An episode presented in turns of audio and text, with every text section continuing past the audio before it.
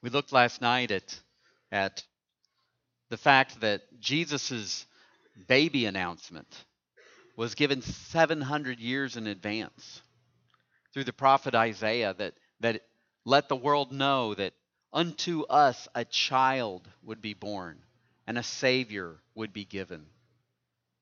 That fitting those two qualifications, he would be the God man walking the earth, the only person that could bridge the gap between God and sinful man. We look this morning not at Jesus' baby announcement, but his birth announcement, given as uh, read by John this morning by the angels to the shepherds. You know, imagine that you're waiting on in an airport all the flights have been canceled for days, and you're there with a friend who's been talking to uh, someone at the ticket counter and comes back. The friend finally comes back to you and says, Hey, good news.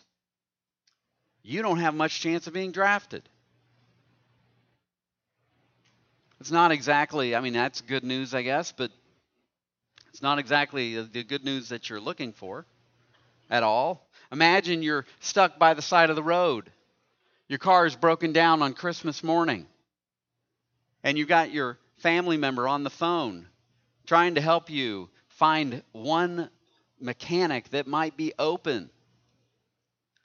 And your, your friend, your family member comes back onto the phone and says, Hey, I've got good news. Mortgage rates are going back down.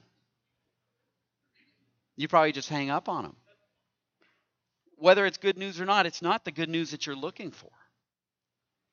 When the angels made their announcement to the shepherds, when Jesus was born, it is still the best news ever.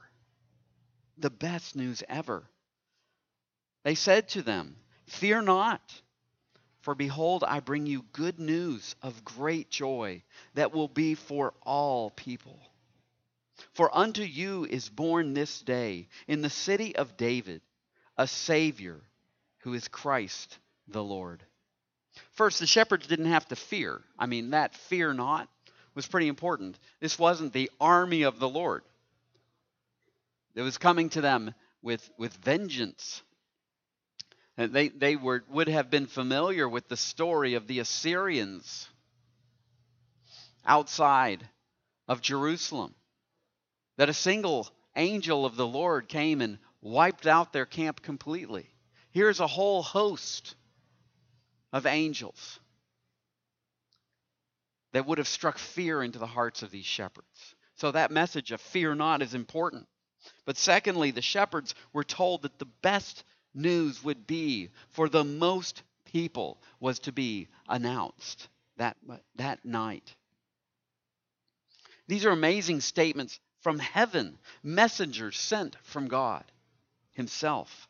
And we don't realize just how excited these angels were as well to share this message.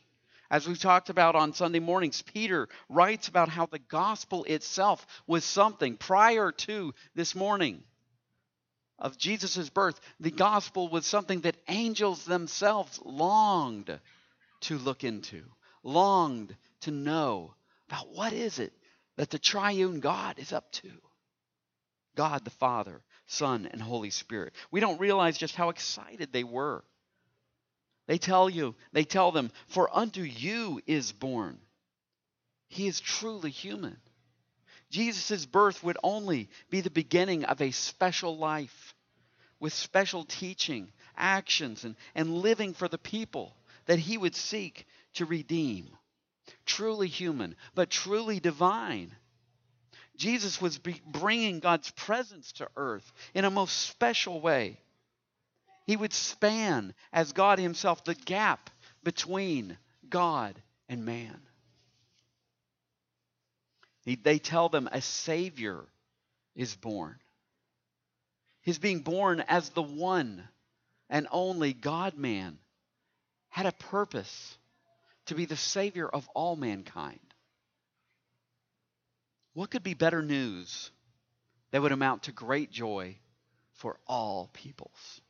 Didn't matter what color of the skin, didn't matter what tribal or ethnic or national allegiance or background. Good news for all people.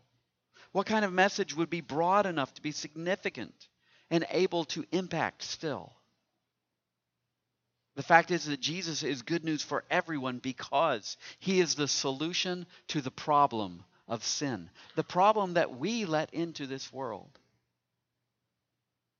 He is the answer to the penalty and the power and the presence of sin.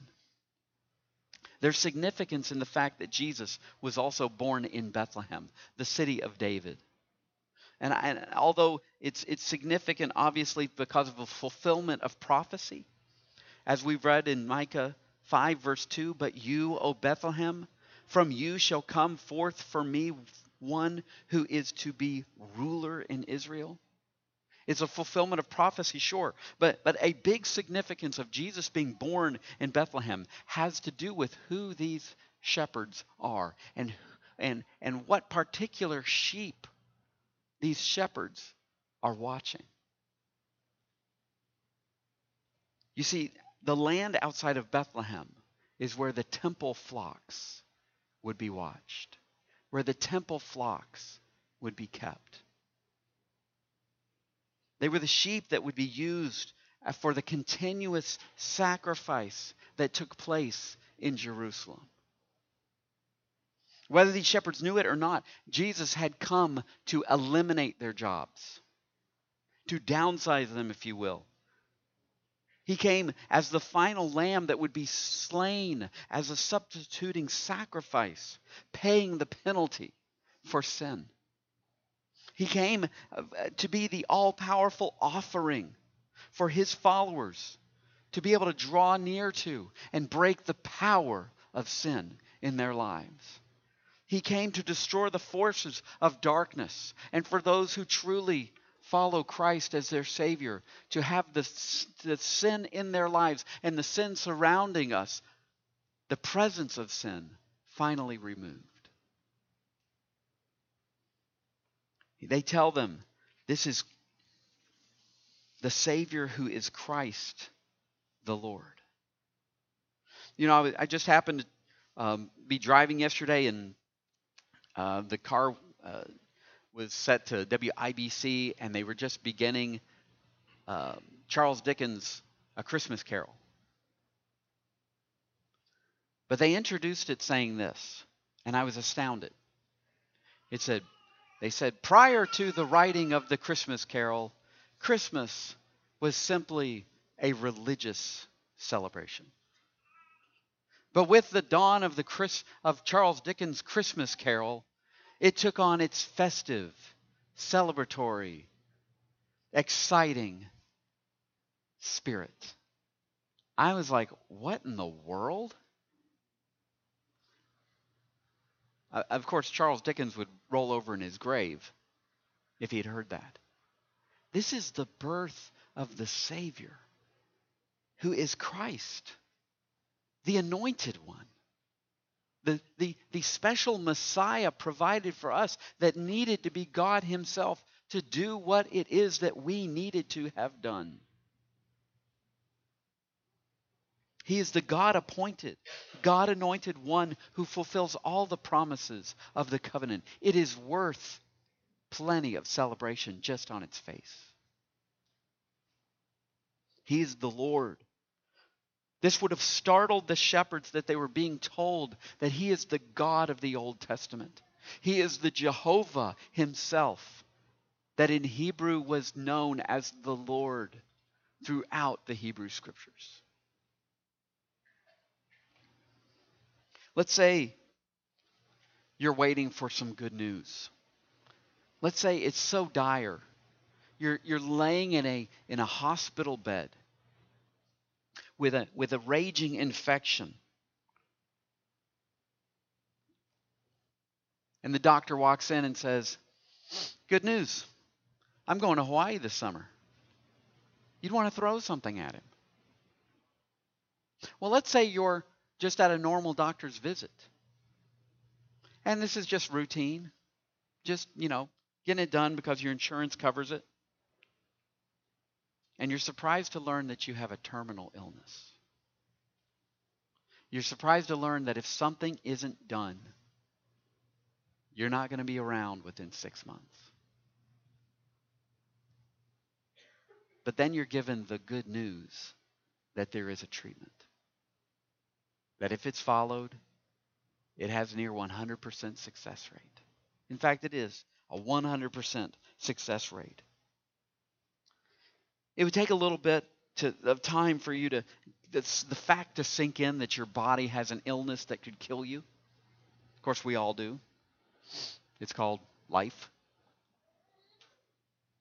But most likely, you'd be glad that the disease was identified and that there was a treatment for it. You'd be glad that you were, that you were informed that it was there. Because up to that point, you just didn't even know. It probably wouldn't take long for you to choose, yeah, get me that treatment. Let's start it. When can we start it? Can we start it today? This is how it is for us with Christ.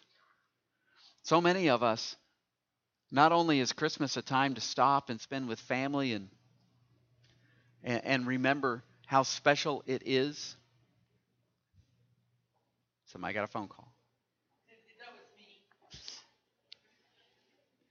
Remember how special it is to be with family and friends. But also, it's a time to remember that Jesus stepped in and solved a problem that most in the world didn't even know they had. And maybe your neighbors, maybe your family members don't even know they have it. A terminal illness of sin.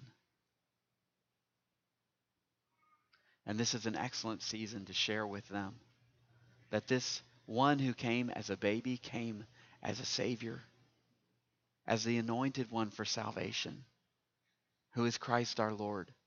He didn't just come to live as a baby, but to live an entire life and to die on the cross for our sins and to be resurrected and to go ahead of us and to allow us to be with him one day accepting Christ as our Savior.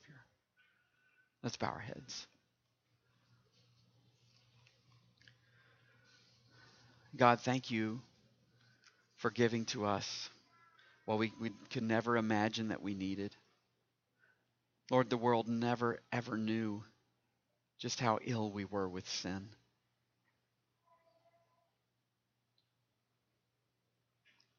Father, I pray, Lord God, that this day would possibly be for a friend here, a family member, a neighbor, would possibly be the time when they truly know who, who you truly are, what you have truly done in sending us Christ.